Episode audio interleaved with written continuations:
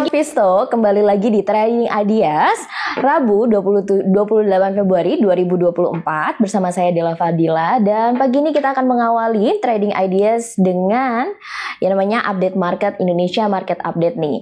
Nah, untuk selanjutnya akan dijelaskan dan saya persilakan untuk rekan saya Chris. Ya, terima kasih Dela atas pembukanya. Kawan Visto semuanya, saya Chris dari tim riset investasiku kembali akan membawakan market update dan juga rekomendasi nanti dan kita juga ada sesi untuk tanya jawab dan analisis untuk money flow. Jadi pastikan Anda stay sampai selesai. Ayo kita mulai langsung ke dalam indeks global. Jadi untuk indeks global kita perhatikan di sini ditutup cukup variatif. Di mana kita lihat Kospi ini ditutup dengan pelemahan terbesar. Untuk Shanghai ditutup positif ini yang paling tinggi. Baik, kita lihat ya. Untuk sentimen yang ada, jadi sebenarnya kita perhatikan dari Amerika Serikat terlebih dahulu, memang uh, bursa saham daripada global ini cenderung menguat ditopang oleh rilis kinerja perusahaan Amerika Serikat yang memang mostly berada di atas ekspektasi. Lalu juga kita lihat ya sektor-sektor daripada perusahaan ini atas ekspektasi tersebut adalah teknologi dan retail. Di sisi lain kita melihat sentimen yang menahan melaju penguatan bursa global ini adalah berapa rilis data ekonomi Amerika Serikat. Seperti kita lihat ya, jadi terdapat ya kemarin ada penurunan indeks keyakinan konsumen ya periode Februari ke level 106,7. Jadi ini turun. Lalu untuk data penjualan barang tahan lama ini turun 6,1 persen. Jadi kedua data ini sebenarnya menunjukkan inflasi yang masih tinggi sehingga ini menekan yang namanya konsumsi masyarakat, kawan Visto. Sehingga memang ini sesuai atau sejalan dengan keraguan daripada Fed ya untuk tidak terburu-buru memotong atau memangkas suku bunga dikala inflasi sedang tinggi. Sehingga ini sejalan ya dengan kondisi yang ada dan kalau kita perhatikan juga mayoritas bursa Asia ini menguat. Di mana ya kita lihat dari China menguat dan sentimen positif ini datang dari harapan bahwa pasar ya akan berpotensi terjadi pemulihan. Ya, karena adanya pemulihan PMI Februari berkat momen perayaan musim semi. Dan kita juga melihat ya, eh, banyak stimulus dari kebijakan oleh Dewan Legislatif Tiongkok pada Kongres Rakyat Nasional pada 5 Maret 2024 sebelumnya nanti. Baik, itu dari bursa global. Kita masuk sedikit ke dalam komoditas. Jadi komoditas ini kita lihat harga batu bara ya naik ke level tertinggi dalam satu bulan. Jadi harga batu bara Newcastle ini naik 6% dalam sehari hingga mencapai ke angka 127,5 US dollar per ton. Di mana memang angka ini didukung oleh rilis data impor batu bara termal Asia periode Januari yang memang mengalami kenaikan sekitar 34% year on year dan permintaan yang meningkat ini juga terlihat pada negara di Asia, yaitu Jepang dan Korea Selatan, yang memang ini disebabkan oleh menurunnya produk produksi ya, energi dari pembangkit tenaga air dan biaya yang cukup kompetitif pada kedua negara tersebut. Selain itu, kawan Visto juga harus tahu, India juga menunjukkan pertumbuhan yang signifikan juga nih dalam produksi listrik yang berasal daripada batu bara dan ini uh, akan ya setidaknya menaikkan permintaan batu bara.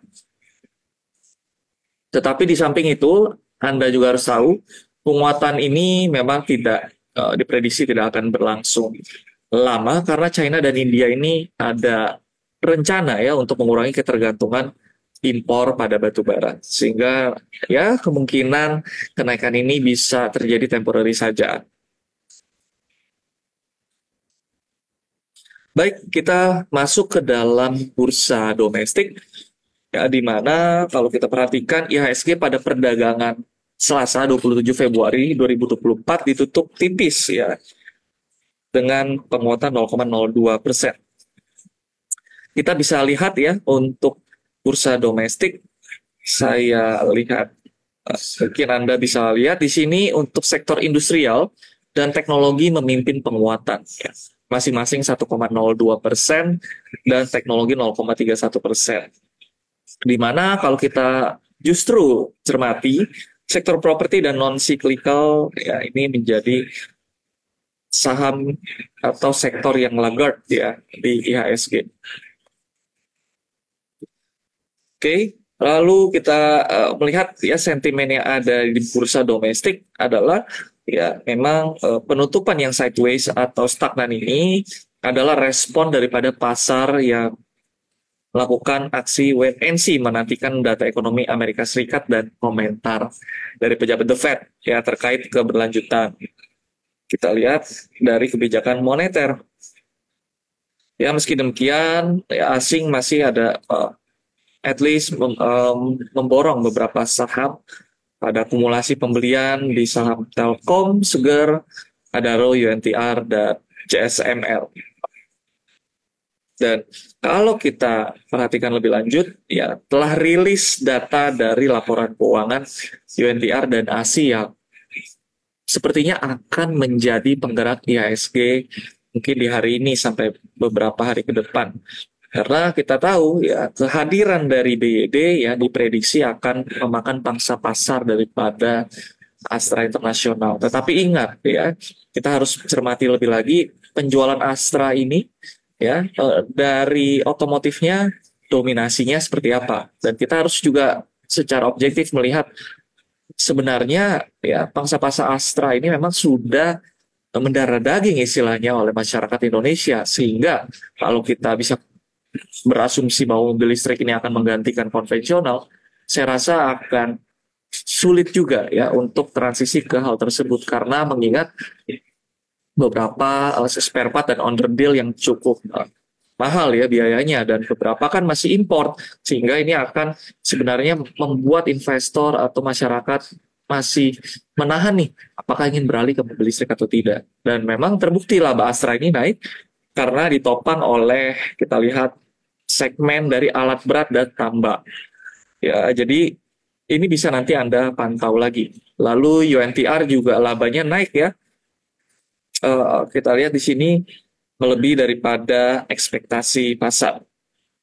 Oke. Okay. Itu dari domestik ya. Uh, tidak banyak yang bisa kita bahas juga karena memang beberapa data yang akan keluar ini masih beberapa hari ke depan ya, di mana nanti akan ada rilis data inflasi. Jadi Anda silakan pantau dan ikuti trading ADS ini secara berseris, oke? Okay? Baik, kita masuk ke dalam rekomendasi saham. Di mana kita ada lima rekomendasi setiap harinya dan ini sifatnya disclaimer on segala rekomendasi baik buy sell dan keuntungan kerugian yang Anda alami kawan Visto semua menjadi tanggung jawab Anda. Jadi Anda bisa kelola risiko pribadi dan Anda bisa melakukan money management dengan baik supaya Anda aman ketika trading. Baik, kita mulai ke saham yang pertama. Saham pertama seperti yang tadi kita sudah ulas ada dari UNTR, di mana UNTR ini telah breakout dari area resistance. Area resisten yang di breakout disertai dengan volume yang cukup tinggi, sehingga kita rekomendasikan buy 23.400 sampai 23.850, take profit 24.550, stop loss 22.750. Oke. Okay. Kita lanjut ke Akra. Jadi Akra ini cukup menarik ya. harga terlihat breakout lagi dari area konsolidasi. Jadi dia membentuk pola, kalau kita bisa katakan ini adalah sebuah structure, yaitu rally base rally. Oke. Okay? Ini adalah sebuah pola yang kita bisa indikasikan sebagai pola continuation atau struktur continuation ya. Jadi harga itu rally dan membentuk base atau membentuk konsolidasi sebelum dia breakout dengan momentum RSI yang masih menguat. Sehingga akan kita rekomendasikan buy dengan entry level 1635 sampai 1655. Take profit 1680 sampai 1730 dengan stop loss 1610. Nah, ini menarik adalah rekomendasi ketiga dari kita yaitu BRIS di mana harga ini masih bertahan ya. Kita lihat di sini di atas EMA 20 dan mengindikasikan bahwa untuk medium term saham BRIS ini masih berpotensi untuk naik. Karena jika kita lihat zoom out dari weekly, ini area yang belum merupakan all time high ini. Ya, all time high-nya kita bisa lihat di sini terjadi pada bulan Januari 2021 yang ini bisa berpotensi untuk dicapai. Ya, sehingga BRIS ini masih ada potensi untuk naik dengan volume yang cukup signifikan. Di sini cukup ramai ya dan momentum RSI yang mengarah ke atas. Jadi BRIS ini kita rekomendasikan buy dengan entry 2450 sampai 2510 take profit 2580 sampai 2680 stop loss 2390 kita beralih ke BTPS. BTPS di sini kita bisa lihat dengan bantuan Bollinger Band. Memang secara tren masih turun, tetapi ada potensi harga melakukan technical rebound. Ya. Jadi kalau kita coba bantu dengan Fibonacci, ya harga sebenarnya sudah turun ke area Fibonacci external retracement 1618 sehingga ada potensi untuk menguat.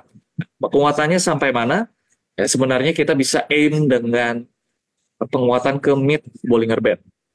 Jadi BTPS kita rekomendasikan buy dengan entry level 1370 sampai 1415, take profit 1445 sampai 1485. Stop loss 1335. Saham terakhir yang menjadi pilihan kita adalah ASLC. Kenapa menarik? Karena jika kita lakukan untuk trend analisis dengan menggunakan channel, eh, kita menggunakan channeling, maka harga masih konsisten bergerak di dalam pergerakan uptrendnya. Ya, oke. Seperti ini. Jadi kalaupun harga akan terkoreksi ya, at least terkoreksi ke area support lower channel. Tetapi indikasi harga berpotensi membentuk pergerakan primary movement lagi ke atas ya. Yang artinya ada potensi penguatan sehingga ASLC ini kita rekomendasikan buy entry level 99 sampai 103, take profit 107 sampai 112, stop loss 96. Baik, itu tadi adalah lima rekomendasi di hari ini. Jadi silahkan Anda pantau terus dan jadikan ini second opinion bagi Anda untuk melakukan di pasar saham. Mungkin itu saja untuk review market dan juga rekomendasi hari ini. Terima kasih atas kesempatannya Dela. Saya kembalikan pada Dela. Baik, terima kasih Chris. Nah, untuk selanjutnya teman-teman, kita akan masuk ke sesi money flow, tentunya yang akan dibawakan oleh Ferdi dan kita akan membuka sesi tanya jawab dan teman-teman yang ada di rumah bisa langsung mengetik untuk Eh, komen-komen uh, atau pertanyaan-pertanyaan yang ada di kolom komentar. Nah, saya persilakan untuk Ferdi. Baik, terima kasih Dela. Selamat pagi buat kawan Visto yang ada di YouTube Live maupun di IG Live. Kembali lagi dengan saya Ferdi yang pada kesempatan pagi hari ini akan membahas mengenai saham-saham yang menarik secara money flow. Pertama-tama disclaimer dulu bahwa saham-saham yang disebutkan dalam segmen ini bukanlah sebuah rekomendasi baik beli maupun jual bagi kawan Pisto. Jadi uh, money flow ini hanya merupakan tambahan analisis dalam kawan Pisto untuk mengambil keputusan. Oke, kalau kita lihat pada perdagangan kemarin IHSG memang naik tapi tipis. Kenaikan itu kalau dilihat ada money, money outflow dari investor asing sebesar 600 miliar rupiah. Namun secara year to date atau dari awal tahun, investor asing masih melakukan akumulasi di saham-saham yang ada di bursa efek, yang di mana akumulasi itu senilai 13,49 triliun rupiah. Meskipun demikian, masih terdapat saham-saham yang menarik dan diakumulasi oleh investor asing pada perdagangan kemarin. Nah, saham pertamanya adalah saham Bank Negara Indonesia atau kode sahamnya BPNI yang kemarin ada akumulasi dari investor asing. Kalau dilihat ada net foreign buy sebesar 62,1 miliar rupiah. Yang di mana kalau kita lihat secara broker summary, net foreign buy ini dilakukan oleh broker AK. Yang di mana kalau kita lihat broker AK ini melakukan akumulasi di harga rata-rata 5.958. Dan juga secara teknikal, BBNI juga ada di area supportnya. Jadi secara teknikal ada potensi untuk rebound BBNI ini. Oke, kemudian saham kedua ada Java Confit dengan kode sahamnya GPFA. Yang kemarin kalau dilihat ada domestic accumulation yang di mana uh, akumulasinya ini sekitar 9,6 miliar rupiah. Yang di mana kalau dilihat aksi akumulasi oleh broker domestik ini dilakukan oleh broker NI. Yang di mana kalau kita lihat di broker summary-nya, NI ini mengakumulasi JPFA di harga 1157. Untuk JPFA juga sentimennya masih positif, yang di mana pemerintah melalui Menteri Keuangan Sri Mulyani tengah menggodok rencana dan menganggarkan sebesar 3 triliun rupiah yang di mana itu untuk bansos yakni beras maupun daging ayam. Jadi sentimennya masih positif untuk GPFA ini. Kemudian saham terakhir yang menarik secara money flow ada Bank Syariah Indonesia dengan kode sahamnya BRIS. Ya di mana sama seperti BBNI tadi, BRIS pada perdagangan kemarin juga ada akumulasi dari investor asing. Kalau dilihat net foreign buy-nya sebesar 34 miliar rupiah. Yang di mana dilakukan oleh tiga broker. Pertama ada AK dengan akumulasinya harga rata-rata berada di 2488. Kemudian broker ZP ada di 2516 serta broker CC di harga 2494. Sekian dari segmen Money Flow, saya kembalikan lagi ke Del. Baik, terima kasih Ferdi. Nah, teman-teman yang ada di rumah, selanjutnya kita akan membuka sesi tanya jawab rumah yang ingin menanyakan rekomendasi saham tentunya boleh langsung mendrop di kolom komentar untuk pertanyaan-pertanyaannya karena memang kita live di Instagram dan juga di YouTube. Nah, untuk teman-teman yang ada di rumah, jangan lupa juga untuk mendownload aplikasi investasiku tentunya tersedia di App Store dan juga di Play Store. Dan kalian juga bisa mengaksesnya di aplikasi CNBC untuk menu My Investment. Nah, untuk selanjutnya saya akan menyerahkan kepada Chris dan juga Ferdi Oke, baik. Kita masuk langsung ke sesi tanya jawab. Oke, kawan Visto, terima kasih Ferdi atas penjelasannya tadi uh, menarik sekali ya untuk money flow-nya. Dan kita langsung masuk ke Wirge. Ya, ada pertanyaan dari Wirge. Kita lihat secara tren Wirge ini telah breakout sepertinya ya dari downtrend channelnya. Oke, okay. dan kita lihat di sini. okay. Untuk Wirge, selama Wirge ini mampu bertahan di atas 115, maka Wirge berpotensi untuk mencapai target berikutnya at least ya kita lihat di sini di area 139 itu adalah klasik resisten terdekat dari Birgit dengan volume yang cukup oke, okay, possible untuk harga naik ke atas. Tentunya dengan support yang sudah saya beritahukan. Kita ke ITMG. Oke, okay, ITMG terlihat masih sideways saja ya. Sehingga untuk ITMG ini support mungkin pergerakan hariannya di area 25.800 dengan area resisten di 26.375.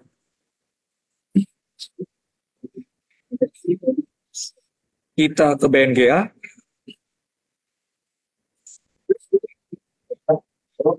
BNGA sepertinya masih ada tendensi untuk naik.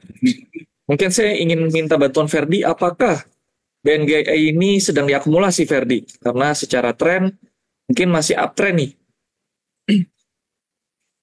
Oke, untuk BNGA memang kalau dilihat ada akumulasi ya, kok Chris.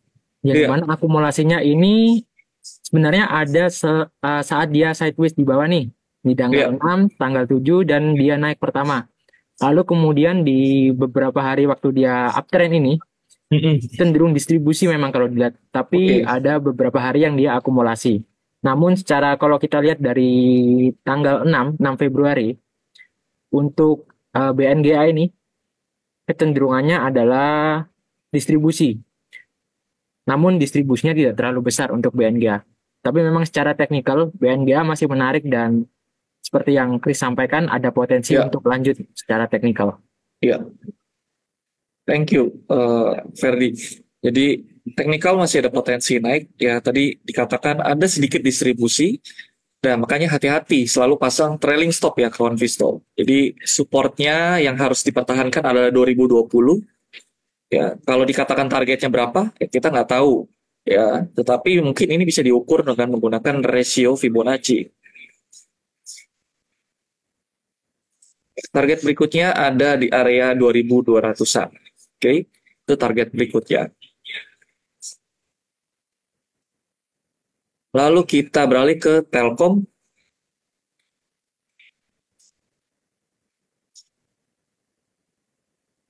Nah, Telkom ini terlihat ya, kita sempat rekomendasikan dan ditutup stagnan. Dan uh, sekarang harga sudah breakdown dari area support. Nah, mungkin bagaimana Ferdi dengan money flow dari Telkom? Karena saya lihat di sini ada breakdown daripada support dengan volume yang cukup tinggi nih, Ferdi. Untuk Telkom dilihat eh, dari tanggal 12, eh, ah, sorry, dari tanggal 22 Februari saat dia turun pertama kali, memang ada eh, distribusi di sini. Kalau dilihat ada distribusi dari investor asing ya.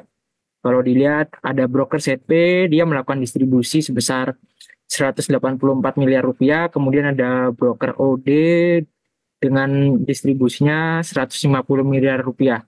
Tapi memang eh, waktu dia sideways nih, sejak bulan Desember sampai sebelum dia breakout dari sideways-nya di tanggal 15 Februari, memang ada akumulasi di situ. Nah, kemudian eh, investor ini melakukan aksi profit taking ya dari dia akumulasi saat sideways tersebut. Jadi wajar investor melakukan take profit. Ya, baik. Thank you Ferdi atas penjelasannya. Jadi sebenarnya kalau kita perhatikan memang Telkom masih di area konsolidasinya. Ya, kalau bagi Anda yang mau averaging, Anda bisa tunggu di area support. Ya. Di saat ini memang harga masih berpotensi turun ke 3.890. Ya, itu area support dan jika memang ada technical rebound, ya eh, Anda mau averaging untuk nanti exit ya supaya harga rata-ratanya rendah silakan ya. Sekali lagi keputusan investasi di tangan Anda. Oke. Kita lihat Medco. Ya Medco masih ada potensi atau chance untuk naik ya tapi volumenya masih standar saja masih rata-rata. Dan saya akan review teknikalnya support yang harus dipertahankan ada di area 1185 sehingga berpotensi menguat ke 1290. Kita ke BRPT. BRPT potensi ini sempat saya coba analisis juga ya eh, membentuk potensinya membentuk morning star ya, di area support dengan potensi penguatan ke area 1080 selama 940 mampu dipertahankan. Oke. Kita ke Jepang. Jepang menarik, dia telah breakout ya. Kita perhatikan di sini breakout dari area resisten dan di sini terlihat seperti pola double bottom memang tidak ideal ya. Tetapi ini kita bisa katakan harga reject 78,6 yang artinya ini adalah double bottom untuk W pattern. Oke, okay? karena yang satu sisi lebih tinggi. Oke, okay? ini adalah W pattern sehingga kalau kita bisa katakan targetnya ke mana, maka targetnya potensi kita tinggal tarik saja dari bawah sini. Ya, kita aim tujuannya di area sekitar 1240. Selama harga masih mampu bertahan di atas 1140, maka untuk pola ini akan berpotensi tercapai. Itu Jepva, kita ke Goto. Goto ya, ada potensi menguat dari area support 76. Target terdekat kita bisa lihat di sini. Ya, target terdekat potensi ke area 85. Jadi itu adalah penguatan dari area Goto.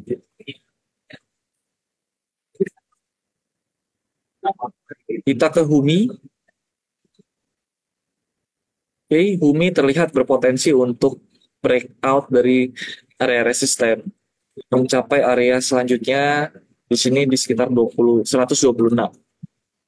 Oke, bagaimana Ferdi dengan money flow di Humi? Sepertinya uh, volume spike-nya ini naik turun ya. Uh, gimana pendapat Anda? Bumi kalau dilihat uh, distribusinya cukup besar nih di sini, di mana ya. dia kalau dilihat uh, mulai turun di tanggal 23 Januari, dan di mana dia turun juga disertai dengan distribusi ya kalau dilihat, ya di mana uh, distribusi ini dilakukan oleh beberapa broker, contohnya AK, kemudian BK. Uh, untuk Bumi ini juga secara teknikal juga udah breakdown ya dari supportnya yang di 130-an dan juga uh, kecenderungannya saham ini juga pergerakannya volatile. Jadi baiknya untuk kawan Visto bisa agak berhati-hati aja sih di saham seperti ini. Ya. Oke, baik. Jadi emang ada distribusi dan sudah breakdown ya dari support terdekat. Thank you Ferdi. Jadi Anda silakan pasang sabuk pengaman ya untuk uh, menghindari risiko kerugian yang lebih dalam. Kawan Visto. Kita ke nice Nice di sini potensi masih akan menguat ke 775 selama bertahan di atas support terdekat 695. Secara teknikal tidak bisa banyak dianalisis karena saham ini baru IPO. Kita ke saham terakhir ada dari MBMA. MBMA masih terlihat melakukan konsolidasi dan resisten terdekat dari MBMA ini ada di area 685 dengan support 620. Jadi selama mampu bertahan di atas 620, maka target ke area 685 mampu untuk tercapai. Mungkin itu untuk sesi tanya jawab di hari ini bersama saya dan Ferdi dan saya kembalikan kepada Delas. Baik, terima kasih Chris dan juga Ferdi dan sekaligus menjadi penutup perjumpaan kita di pagi hari ini. Nah, kawan Visto, kalian bisa mendownload aplikasi investasiku ada di App Store dan juga di Play Store. Dan gak cuman itu, kalian bisa mengaksesnya di CNBC aplikasi dan pilih menu My Investment. Nah, jangan lewatkan juga acara Trading Ideas setiap Senin hingga Jumat pukul 8.30 tentunya. Dan teman-teman yang ada di rumah, jangan lupa untuk follow, subscribe, subscribe, like, and share. Nah, mungkin sekian untuk hari ini dan sampai jumpa kawan Visto.